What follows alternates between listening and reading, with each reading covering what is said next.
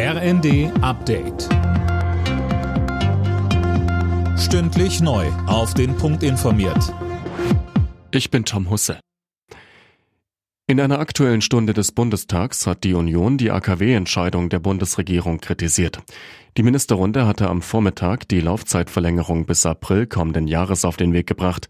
Unionsfraktionsvize Jens Spahn sagte in der Debatte, die Bundesregierung sagt selbst, Sie sagen selbst, der zweite Winter wird wahrscheinlich härter werden für uns, auch in Fragen der Energiesicherheit, als der erste Winter schon geworden ist. Und deswegen sollten diese Kernkraftwerke bis mindestens Ende 2024 laufen. Wir sollten neue Brennelemente bestellen. Niemand, der irgendwie mit Vernunft auf das Problem schaut und auf die mögliche Lösung, kann zu einem anderen Ergebnis kommen.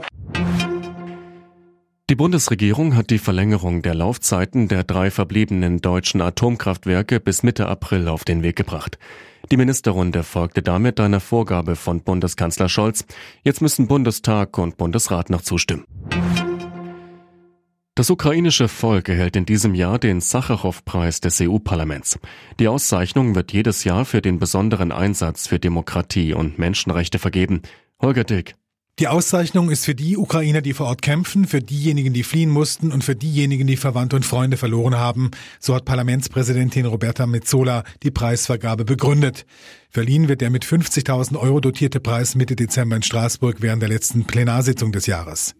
Neben der Ukraine waren auch Wikileaks Gründer Assange und die kolumbianische Wahrheitskommission für den Preis nominiert. Keine großen Sensationen in der zweiten DFB-Pokalrunde. Die Bayern haben am Abend mit 5 zu 2 gegen Augsburg gewonnen. Auch Borussia Dortmund steht im Achtelfinale nach einem 2 zu 0 Sieg gegen Hannover 96. Die weiteren Ergebnisse Freiburg St. Pauli 2 zu 1, Stuttgart Bielefeld 6 zu 0, Union Heidenheim 2 zu 0, Düsseldorf Regensburg 3 zu 0. Außerdem haben Bremen und Karlsruhe im Elfmeterschießen verloren. Alle Nachrichten auf rnd.de